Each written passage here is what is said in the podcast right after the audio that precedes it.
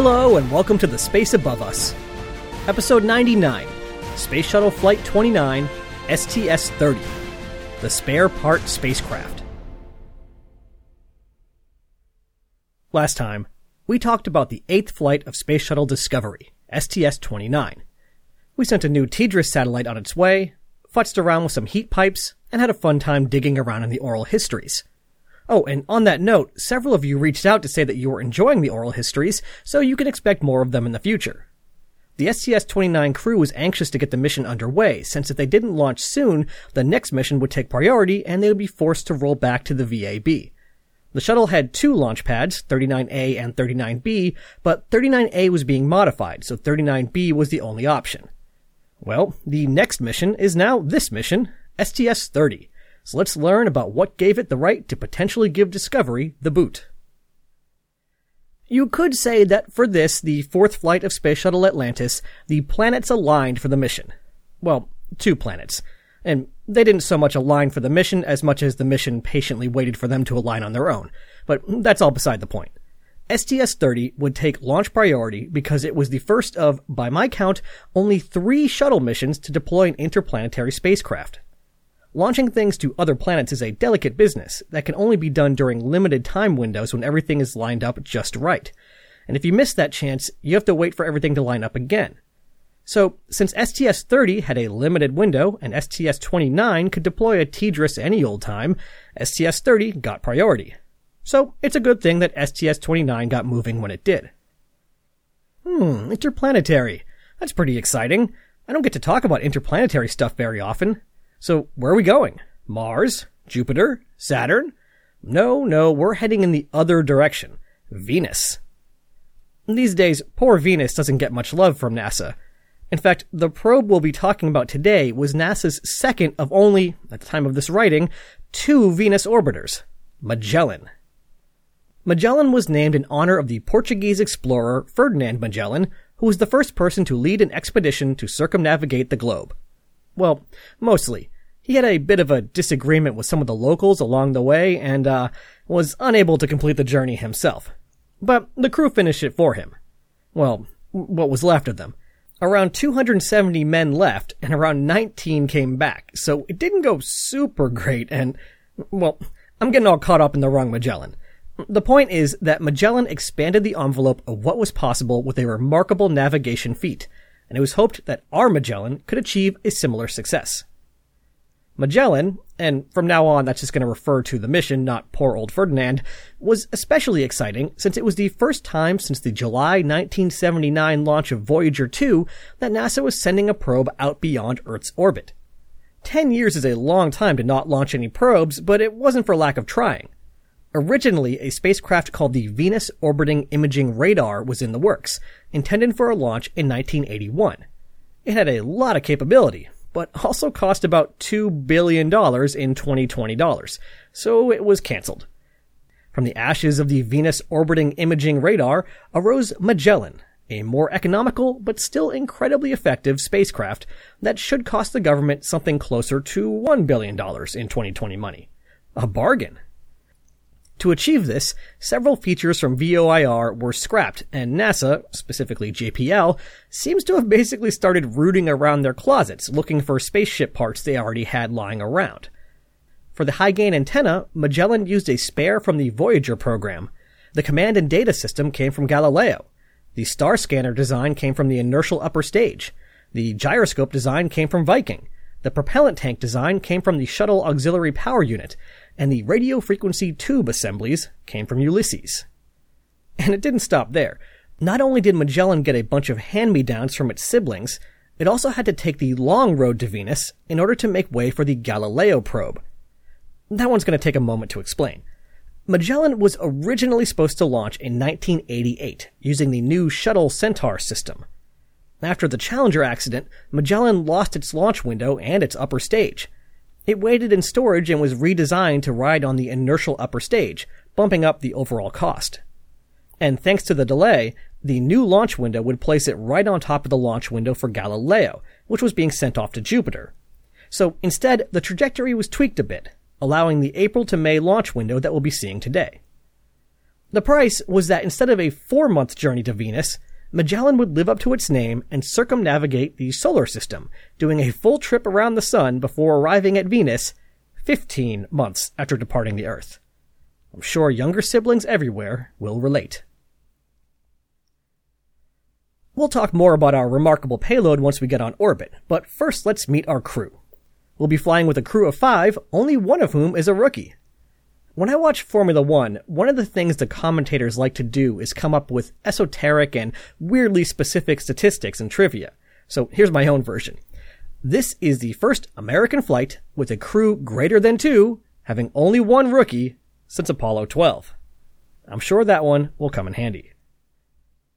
Commanding STS-30 was Dave Walker, who we last saw flying as pilot on STS-51A.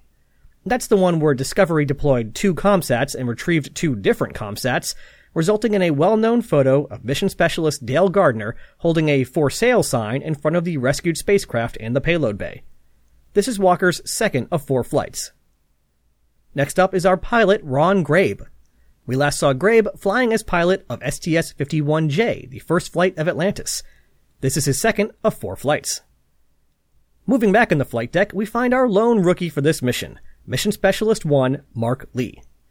Mark Lee was born on August 14, 1952 in Viroqua, Wisconsin. He earned a bachelor's in civil engineering from the U.S. Air Force Academy and a master's in mechanical engineering from MIT. In between those two stints in school, he joined the Air Force, learned how to fly, and spent a few years flying F-4 jets around the world. He was selected as an astronaut in 1984, and this is his first of four flights. Riding in the middle of the flight deck was someone we know pretty well at this point, Mission Specialist 2, Norm Thagard. We're familiar with Thagard from his strenuous testing of Skylab equipment back in the 70s, but most recently from his flight aboard STS-51B, operating experiments on Spacelab. This is his third of five flights. And last but not least, Mission Specialist 3, Mary Cleave. We last saw Cleave on her first mission, STS-61B, which is most known for its Tinker Toy-like ease and access payloads. This is her second and final flight. The mission was originally scheduled for April 28, 1989, but the launch was scrubbed at T-minus 31 seconds thanks to a short circuit in the liquid hydrogen recirculation pump on engine number 1. STS-30 could only get away with so many scrubs, Remember how I said the planets had aligned for this mission? Well, the way interplanetary departures work is that as the planets move around, a trip from Earth to Venus will take a varying amount of time and energy to complete, depending on the relative positions of the planets. It's good to have a trajectory that minimizes the time of flight, but as we just saw, there are sometimes reasons to choose a longer flight. More important is the amount of energy required.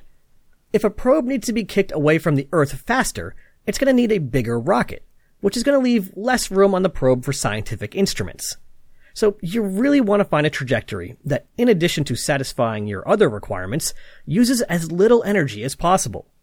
Once you've designed your spacecraft with a specific amount of energy in mind, you've committed to a trajectory that doesn't exceed your energy budget. As the planets move relative to each other, the target trajectory will start to become possible, but only for brief parts of the day. On April 28th, Atlantis had an 18 minute window to get off the pad. That window would grow by about 7 minutes a day until mid-May, when it would reach about 2 hours in duration. Then it would start shrinking again until it finally closed on May 28th.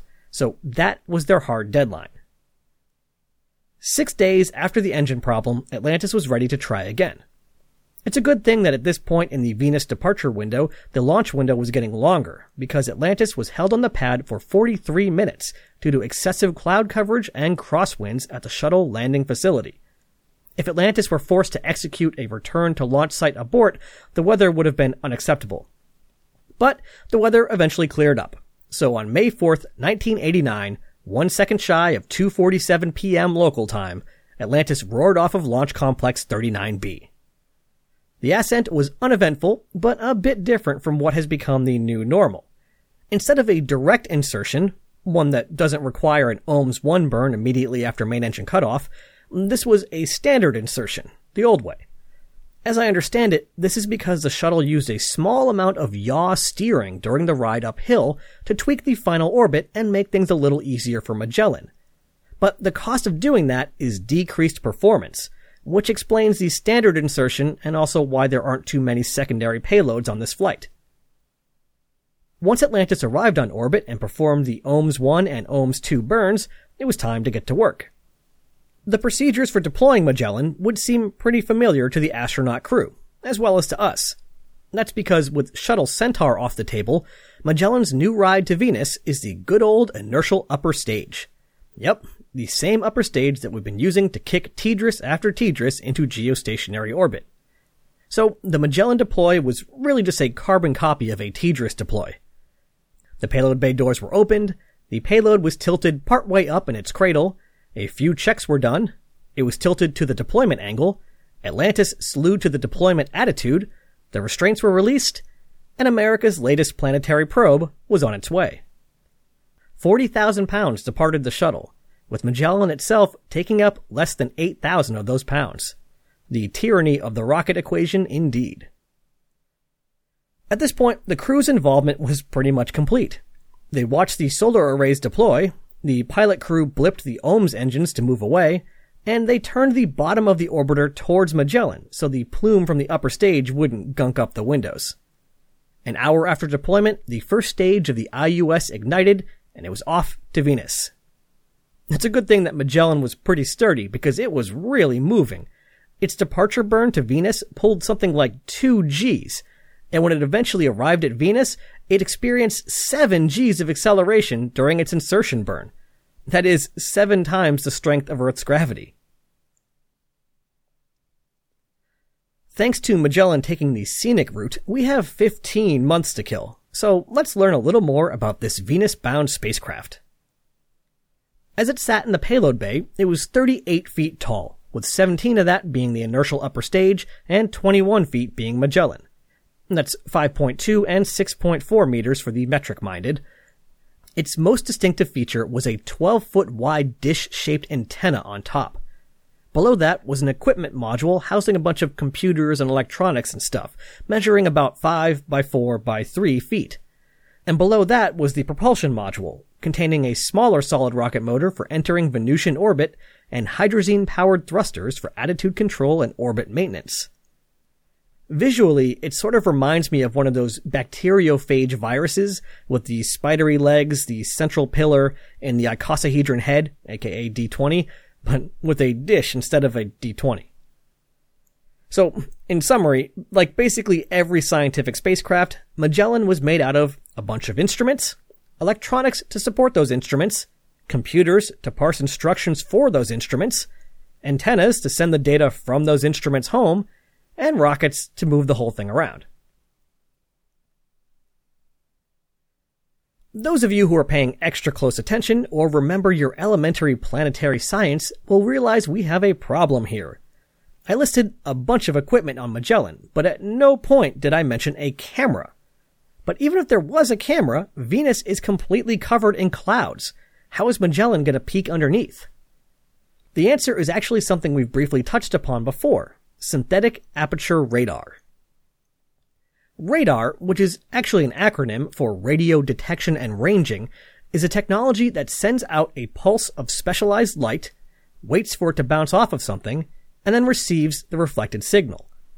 By looking at the properties of the returned signal, we can learn about whatever object the pulse bounced off of. And by looking at the time that it took for the reflected signal to come back, we can determine how far away that object is. Sounds like the perfect thing for mapping a planet. And radar is just a different frequency of light. It's like a weird color that we can't see. And light is an interesting thing.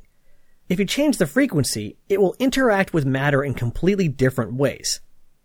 For most office buildings, the windows are transparent to visible light, so you can see through them, but opaque to infrared light, so that the building doesn't become a giant greenhouse. Visible light barely sees the windows, while infrared light bounces right off. The problem we have is that Venus is completely covered in clouds that visible light bounces off of, but that radar goes right through. Specifically, Magellan is using a 2.385 gigahertz S-band signal to go right through those clouds. What's interesting is that's actually not too far off from the frequency used by a typical microwave oven at home. And what's really interesting is that Magellan's radar is only pumping out about 325 watts of power, while my microwave at home is around 1000 watts.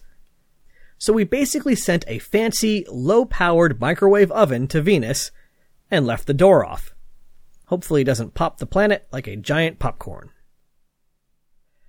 The synthetic aperture part comes in by taking radar processing up to the next level. I don't fully understand synthetic aperture radar myself, so if anyone has any recommended reading, please send it my way. But as I understand it, SAR uses advanced algorithms to process the returned radar signals to get more information. By factoring in precise timing, the movement of the spacecraft, and complex mathematics, scientists are able to virtually enlarge the size of the radar dish. So instead of a 12 foot radar dish, Magellan could see as if its dish were 3,000 feet across. That's three times wider than the Arecibo Radar Observatory in Puerto Rico. You know, the one you've seen in a bunch of movies. Again, the technical details about how this works is sort of eye-watering, but I combined what I did understand with a few analogies I saw into an image that hopefully clarifies things. Imagine a completely dark warehouse full of stuff. Now imagine that you tape a camera and a flashlight sideways on a skateboard, open the camera shutter, and roll the skateboard into the warehouse. You're gonna get a pretty confusing image, but if you carefully analyze when each pixel of the camera was triggered, and you know the movement of the skateboard, you should be able to reconstruct the 3D objects inside the warehouse. That's basically what Magellan was doing, but with the surface of Venus instead of a warehouse, and radio transmitters and receivers instead of a flashlight and camera. For each three hour and nine minute long revolution around Venus, Magellan had a regimented schedule of tasks to complete. To start off, it would take about five minutes to turn its main dish to be perpendicular to the direction of travel, just like the camera on the skateboard. Next, it would begin a 37 minute long data acquisition run, bouncing radar signals off of the surface of Venus, tracing out a long swath. After 37 minutes, the swath was complete and the onboard data storage was full. It would then spend another five minutes turning to face the Earth. The turns took five minutes because they were performed using onboard reaction control wheels in order to conserve fuel. You might wonder why it has to face the Earth at all. Why not just keep its main antenna facing the proper direction for mapping and point its high gain antenna to the Earth? Well, the mapping antenna and the high gain antenna were the same antenna. It's that big 12 foot dish. It's clever, but it required a lot of turning back and forth. Once Magellan was facing the Earth, it took a couple of minutes to sync up with the Deep Space Network, and then it spent about an hour relaying half of the data it just collected. The data was relayed at a blistering 270 kilobits per second, roughly equivalent to the old Edge cell phone network. Since there was so much turning going on here, it was important that the spacecraft had a good idea of which way it was facing, so it would take the next 14 minutes to check in on some known stars. This realigned the attitude system and made sure that everything kept pointing where it should. Twice a day at this point in the orbit, Magellan would also do what's known as a momentum unload. We don't have time to get all the way into this, but thanks to the uneven gravity of Venus, the reaction wheels would be forced to spin faster and faster over time to keep Magellan pointed where it wants to go. Spacecraft operators can't just slow the wheels down because then Magellan would turn somewhere else, thanks to the conservation of angular momentum. So what they do is slow the wheels down while carefully firing thrusters to keep the overall spacecraft pointed in the same direction. And this was basically the only time it really needed to expend fuel. After that, it would play back the second half of the data to the DSN and get ready to do it all over again. Seven and a half times a day for all 243 days of the Prime mission. As I mentioned, Magellan's prime mission was 243 days, but it provided such a wealth of data and was in such good health that its mission was extended again and again, eventually extending to nearly four and a half years. On October 13, 1994, Magellan's mission came to an end, and it became one with the planet that it had been studying, plummeting into the hazy clouds below. To say that the mission was a success would be an understatement. It mapped out most of the planet's surface with incredible detail and revolutionized our understanding of Venus. And there's even a bunch of other stuff it did that I had to cut for time. But talking about an uncrewed, long duration mission like this was pretty cool. Hmm. Next time. With Atlantis back home from its fourth mission. Oh. Oh no! We forgot about STS 30! We followed Magellan to Venus and left poor Atlantis stranded in low Earth orbit. Let's wrap up the rest of the mission. When we last saw Atlantis, it was only seven hours into the flight, having successfully sent Magellan on its way. The mission didn't actually end there, but due to the payload limitations, there wasn't a ton more to cover. A special furnace was operated down in the middeck to attempt to grow big, pure crystals out of a small seed.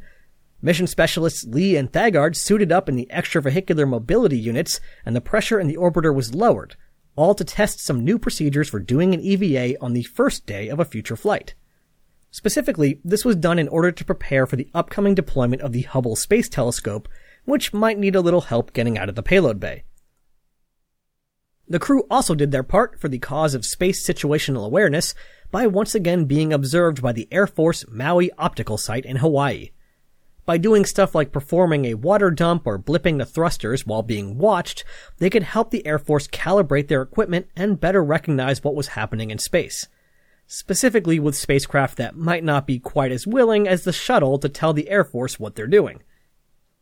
But after four days, blink and you miss it, the mission was already over. The OMS engines fired up, slowing the orbiter down by 100 meters per second, which was all it needed to start the trip home. During the final approach, Commander Walker completed one last test, assessing the orbiter's performance during a 12 knot crosswind landing. Crosswind landings were generally avoided, but since they might not always have that option, it was best to know how the shuttle handled them. Four days, 56 minutes, and 27 seconds after lifting off, Atlantis touched down at Edwards Air Force Base, one interplanetary probe lighter. Next time. Next time, we're actually going to do something a little different. If you include stuff like the supplementals or my appendicitis message, we passed this milestone a little bit ago. But the next episode will be the 100th proper episode of The Space Above Us. And since imitating history podcaster Mike Duncan is what got me into this mess in the first place, I figured that I'd follow in his footsteps once again and celebrate my 100th episode with a Q&A special. If you've ever had any questions you wanted answered on the show, now is the time to send them in. They can be about old space stuff, current space stuff, future space stuff, fictional space stuff, podcast stuff, personal stuff about me to an extent, and unrelated stuff like movies, video games, or whatever. Send your questions in either via email to jp at thespaceabove.us or via Twitter where I'm at spaceaboveus. The cutoff will be sometime around February 3rd, 2020, but if I don't read your question on the podcast, I'll be sure to answer it directly. Also, I plan on reading people's first names, so if you don't want me to do that, or you want me to call you something else, please let me know. Send in some questions, and let's have some fun. Ad Astra, catch you on the next pass.